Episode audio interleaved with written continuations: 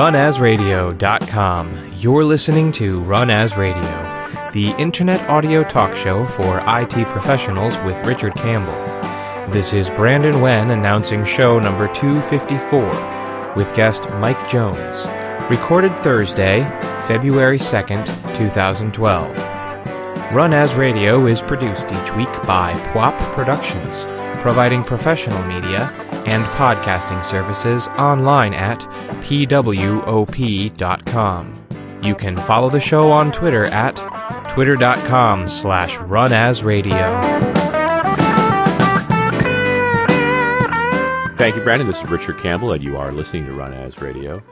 Today, I have uh, on the line with me Mike Jones, who has over 20 years of experience with software design, implementation, and load testing, spanning everything from commercial software to large scale enterprise products. He enjoys getting down and dirty with the latest technology. Mike has many years of experience with .NET, SQL Server, networks, and SANS, and for the past 16 years has been building software for the regulated healthcare market at GE Healthcare. Over the years, he has learned that Scrum makes everything better. Mike calls Vermont home and enjoys photography and long drives with the goal to visit all U.S. national parks. Welcome on board, Mike. All right. Thank you, Richard. And you, sir, have an experience that I want to have because you've made IPv6 work in your home. That's right. I listened to one of your uh, previous shows where you were complaining that you didn't have IPv6. Well, and I keep tinkering with could I just make sure IPv6 was enabled all within my network? You know, I think I've got about 30 machines here in the house, so that, you know, there's some possibilities there. But, uh, yeah, your email talking about your experiences there just made me think ah, others need to know today, right now, you can implement IPv6 at least to some degree. So uh, I I need to hear the story. Talk to me about where you started and and where you've gotten to. Yeah, so about a year ago, uh, I remember hearing that there were some uh, DNS problems on the uh, on the World Wide Web, and people started talking about DNSSEC. And I actually went out hunting for that. And about the same time, I stumbled across uh, my local ISP is uh, Comcast, mm-hmm. And I stumbled across uh, a whole series of blogs from their technology division, and they even touted that they had IPv6 in the works, as well as uh, sort of a beta rollout of DNSSEC.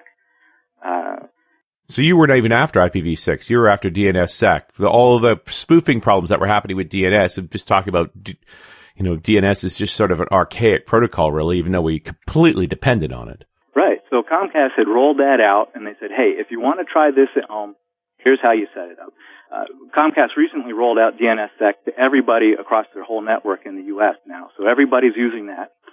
Um, but I kept uh, in touch with the IPv6 side because uh, shortly after that, like I said, it was about a year ago, uh, I saw something on probably Slashdot uh, announcing World IPv6 Day last year.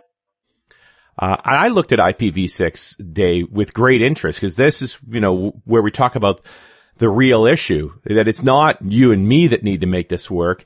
It's the Googles and the Microsoft and the Amazon and the ISPs that need to make this work. Right. And that's the hardest part is that in order for like a small business, for, uh, for instance, to get connected into this, you need some external infrastructure or content to get to. Right. So about a year ago, I saw probably on Slashdot a link to an announcement for World IPv6 Day. Mm-hmm.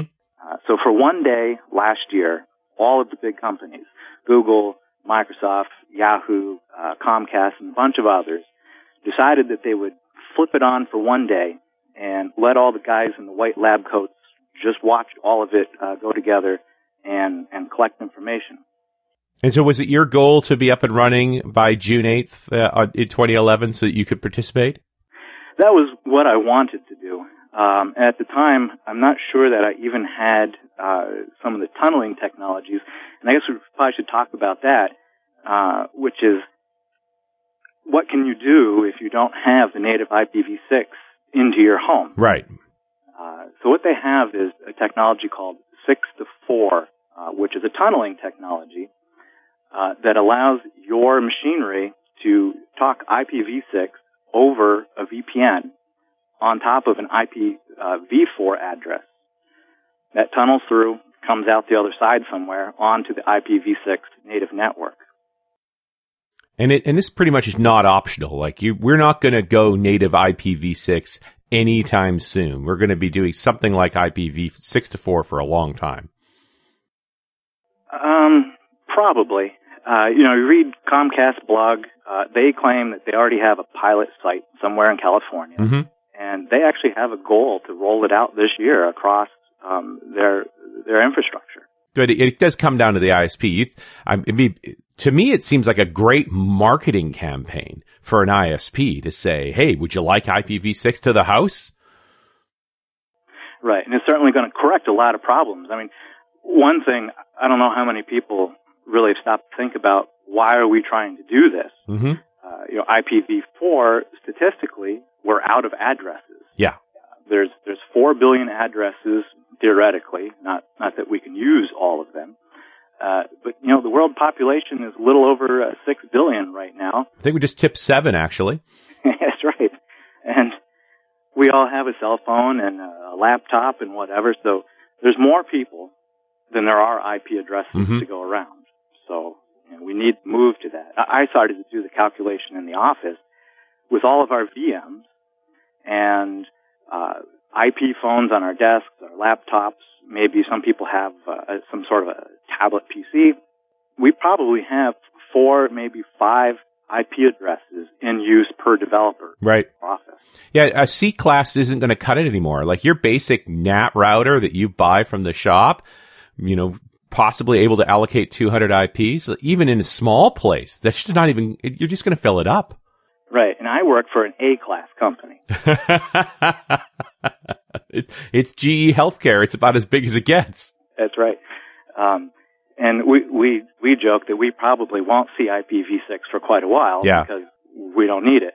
But, you know, when you get down to the subnetting problem and all of the wasted addresses, Well, this is what we've forgotten is how many hoops we've jumped through in IPv4 just to keep it going as long as we have with the crazy subnet techniques, with the, the, the natting, all of this stuff. Like we're so far removed from the intent of IPv4.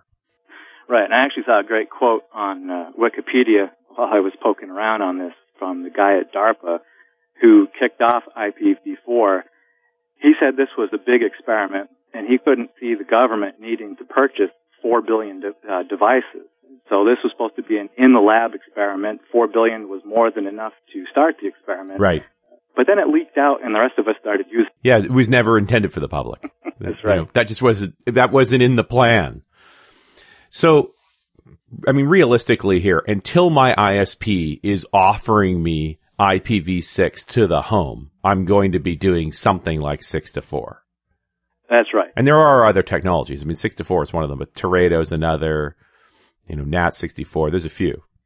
Right. There's a, there are a bunch of technologies, and I have read, but I haven't used them, that there are six to four uh, routing devices out there on the network that people, if your local ISP isn't providing it, that you can get to it uh, out there on the network. So that's going to be a, a trip to Google or Bing to find those, but Sure. That's supposed to be possible. Now, what is Comcast? Cable modems? Cable modems, yes. So, did you initially need to replace your cable modem for this, or is this just purely running the six to four stack? Well, at first I had a DOCSIS 2.0 modem. Right. They- That's the old old school one, relatively speaking. and, and I've only had service for a year, and they they gave me a 2.0 device. Um, but uh, my first thing was upgrading the firmware on my home router. I have a Mhm. Netgear N600, and uh, about a year ago, pretty much in line with World IPv6 Day, uh, Netgear gave out a new firmware for everybody uh, that added IPv6 to one of the configuration menus on the router. Uh, you know, so I installed that. And, and was this a router provided by Comcast, or did you buy it separately? I bought the router myself. Okay. So they, they, you got a cable modem provided by Comcast. You've got your own Netgear, and there there are now firmwares that are IPv6 savvy. Right. Depends on the device, of course. I, I still got a few, you know, WRT54 GLs floating around, like because they're basically bulletproof, and I've loaded WRT DD on them. And but if, I imagine if I went and upgraded those, there's probably an IPv6 stack for those as well. Right. So even though I had a DOCSIS 2, once I had the right firmware installed, I just clicked uh, auto config, and it found the six to four uh, device all by itself. Interesting. So you upgrade the firmware on your router, don't do anything to your, your DOCSIS 2 cable modem, but as soon as you had that capability, it was able to, to sniff it out. That's right. And then what I saw uh, since then, because I saw World IPv6 Day uh, coming up again this year, Mm-hmm. w- which I should say, the the quote for this year is "This time it's for real." Because, like I said, last year it was all the guys in the lab coats turned it on for one day, and then they packed up and went home. Uh, this year they're going to leave it on, really? so so everybody can start using it. You're going to have real content to go to and try it out afterwards. And this is now about building up participants. Just keep going.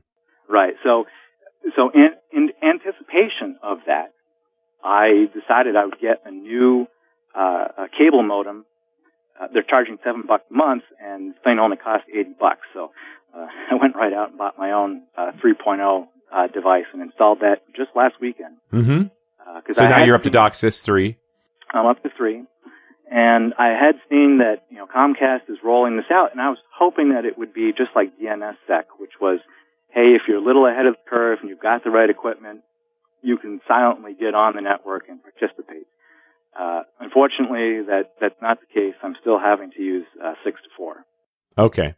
And and by the way, like when you switched up to the DOCSIS 3 modem, does this, doesn't Comcast have to do something on the other end as well to, to take advantage of that, or are they switching as, at the same time? Um, you know, I don't know. Obviously, they control the firmware on that device. Right. No, I, I purchased it from Oh, and you purchased it from them. No, I purchased it from Amazon. Oh, okay. So I just I just got it direct. But Comcast is willing to take on your third party DOCSIS 3 modem. Right. That's and good. on the Comcast website, uh, there's a place where you can go and you can look at all of the capabilities of both devices that they sell and directly support, or ones that you may purchase in the Mhm. store.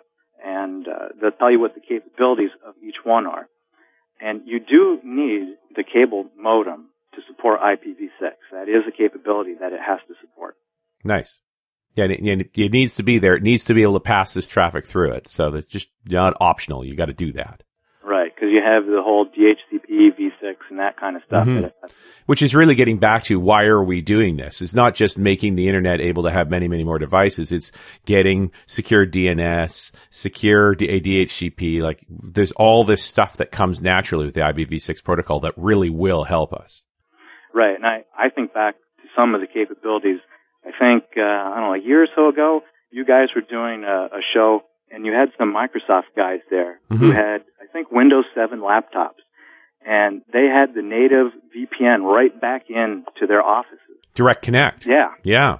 And Direct Connect depends on IPv6. that's right. At least internally, like the server's got to have it running and the client machine's got to have it running. It doesn't have to be anywhere else, but they're depending on those protocols on both ends.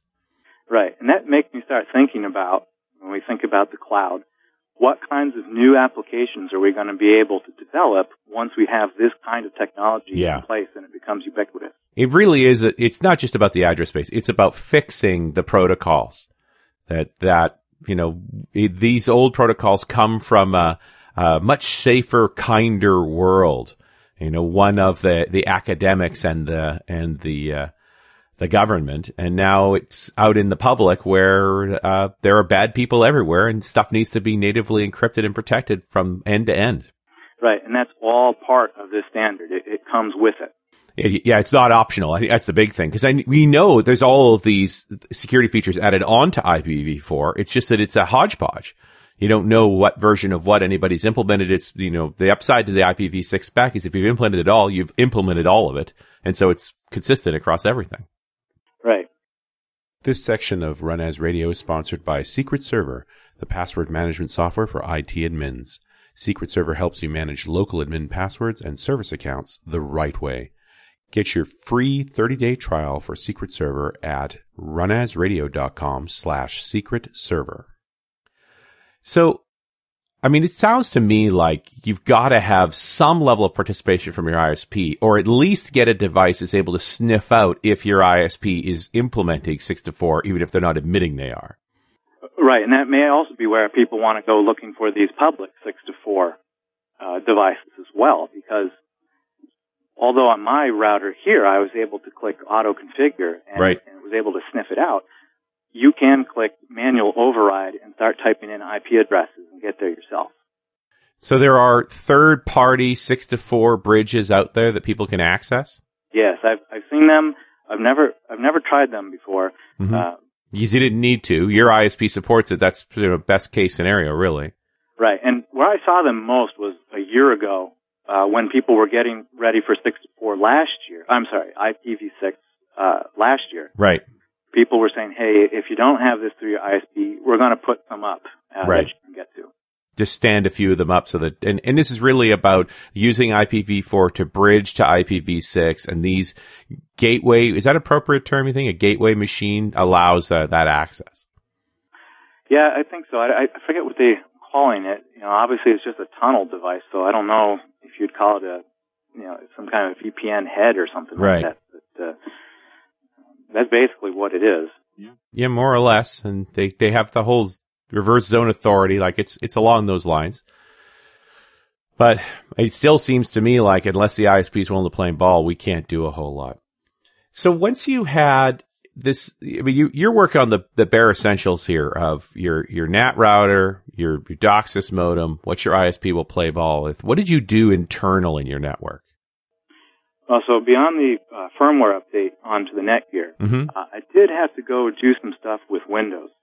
Uh, I use Windows 7 on my laptop, and when I first did this, I think I actually hooked up the 6 to 4 right from the Windows PC all the way through my whole network. Um, so even if you don't have a router that's going to support this, you could actually start 6 to 4 right from your laptop and tunnel all the way through your home networking equipment. So then basically your NAT router is being ignored. It's just tunneling out rather than using the NAT to do any proxying for you. Not that you, in theory, want to do proxying with the IPv6 stack. Right. I always like to set up my router gear in the house so that I know everything in the home is uh, is ready to go. Right. Think about all the devices. My TV set is now on the internet. Sure.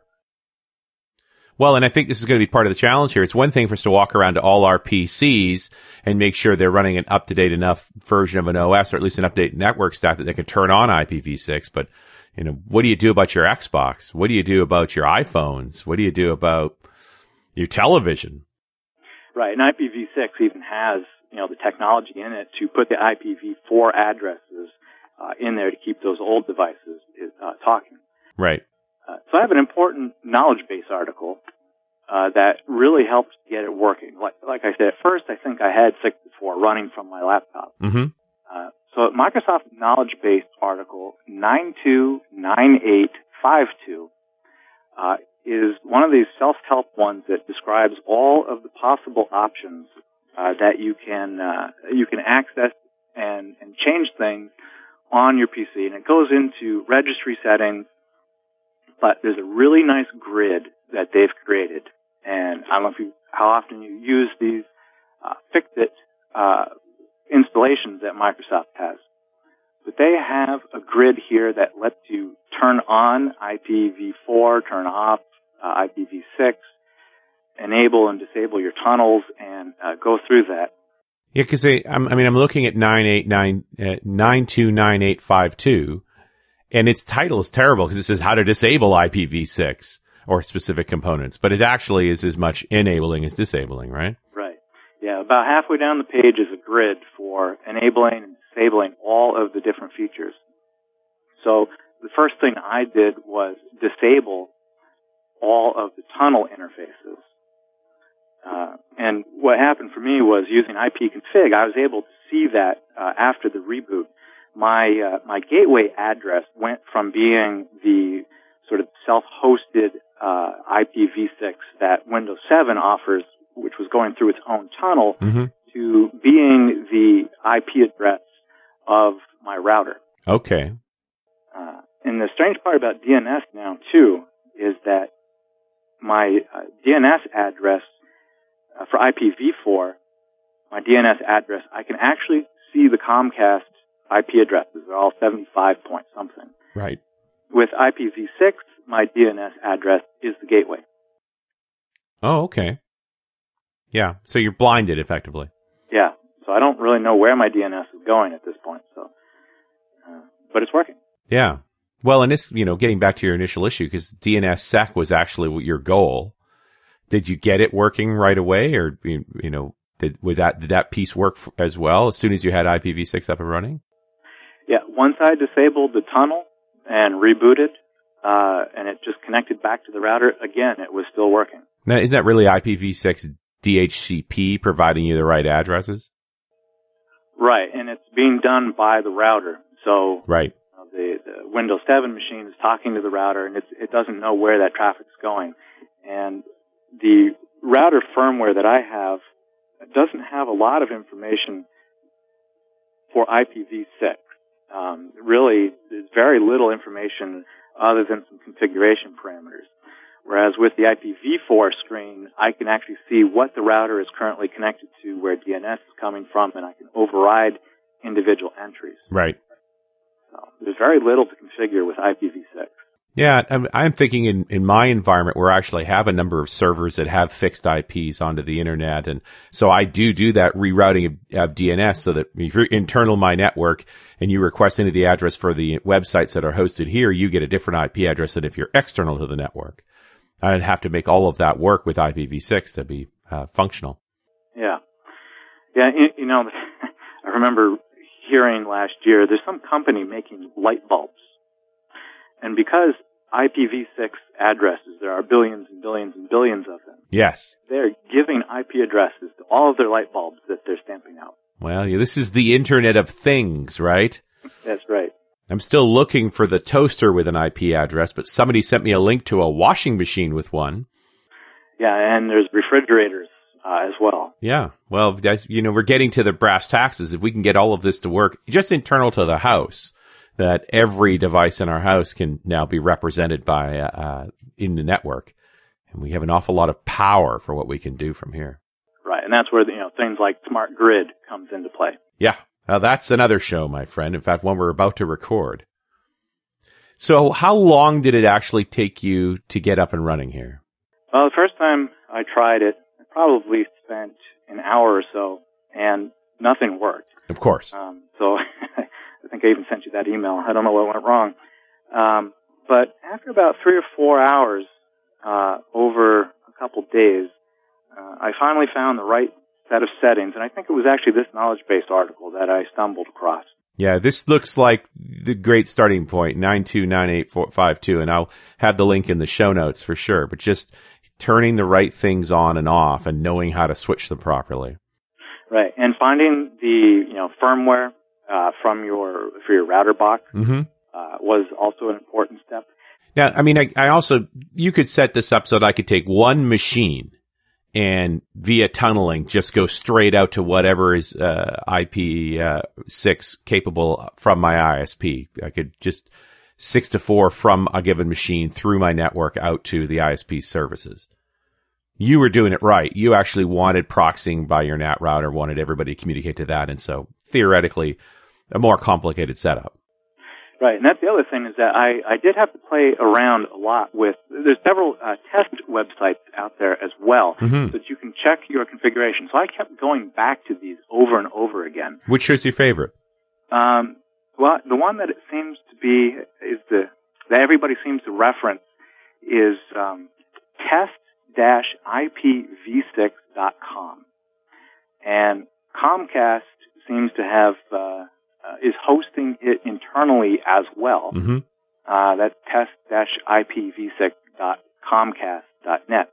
And it looks like this might be a library that's created by someone and different people are just uh, putting it up on the web. I got varying results depending upon which one I went to. Uh, if I go to the internal Comcast one, uh, it tells me I'm scoring a, a 10 out of 10. Uh, but if I go to the external one, it only gives me a score of 7 out of 10. Interesting. And it looks exactly the same in terms of the web page. I mean, there's an exact copy of each other. So I don't know what the difference is. But that helped a lot because not only does it give you a score, but you can click a link and it gives you back a report and tells you why things passed and why things failed and gives you some examples of what might be going on. Yeah, I'm just, I, this is really cool because now it's like, okay, I'll turn on the IPv6 stack on my PC, run the test again. What do I see? I turn on six to four tunneling and get, you know, connected to a host. Now what do I see? Like just able to try each bit and see if you can actually alter your test results. Right. So there's, there's 20, there's, there's a total of 20 tests, mm-hmm. 10 for IPv4 and 10 for IPv6.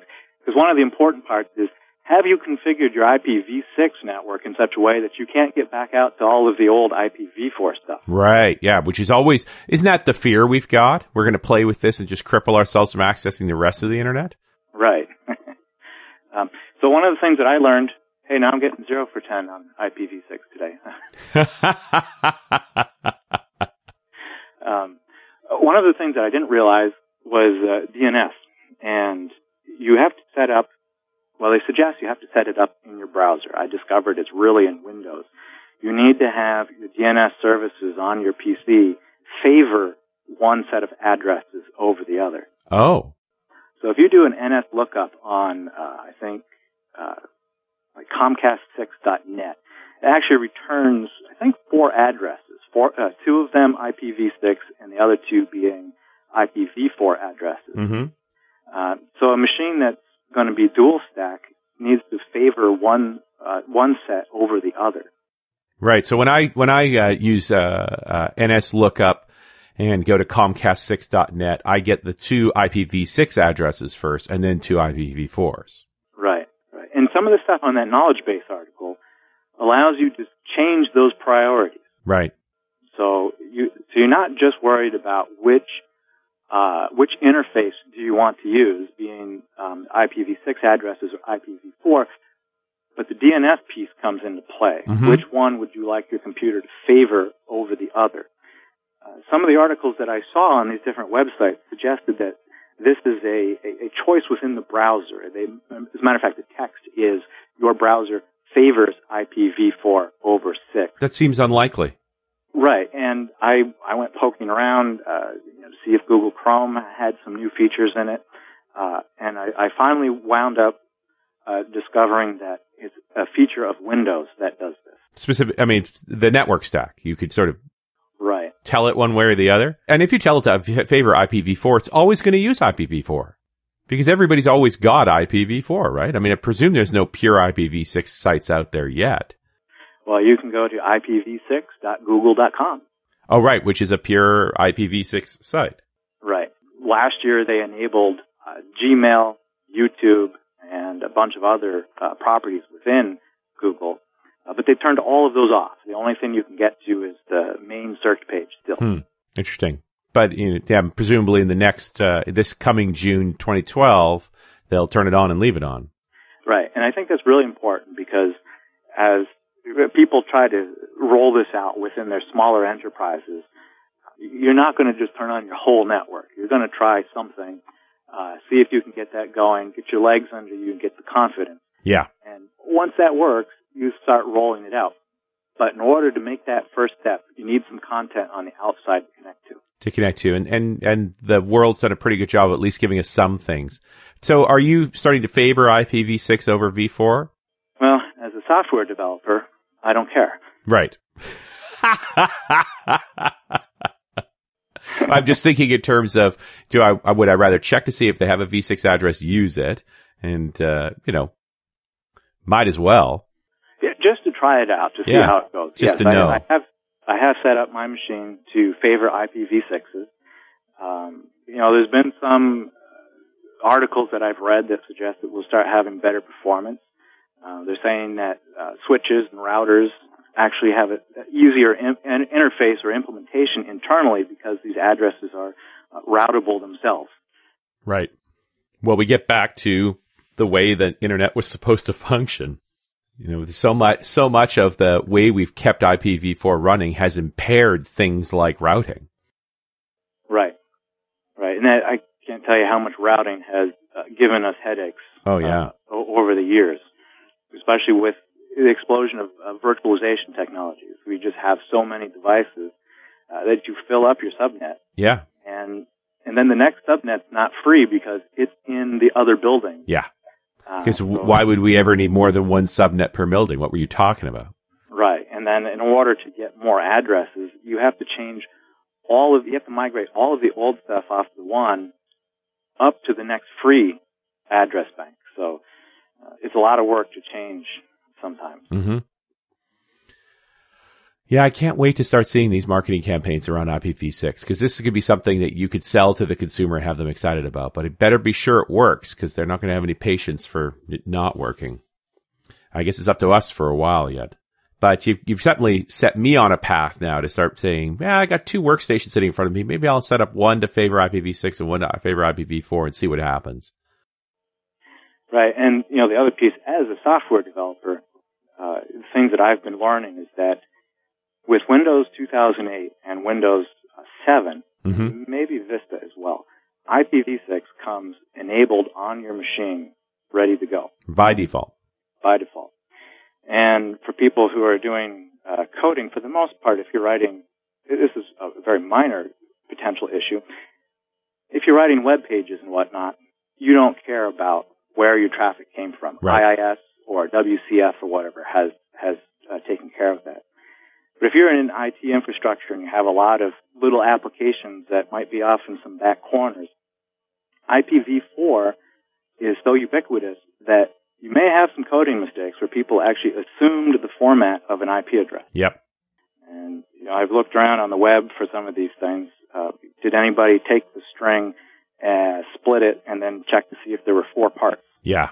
Um, that that won't work. And if your uh, database where you're storing all of these IP addresses is only uh, 15 characters wide, uh, you're going to have some problems as well. Yeah, getting get back to you. There's a reason we were told to use names, not addresses.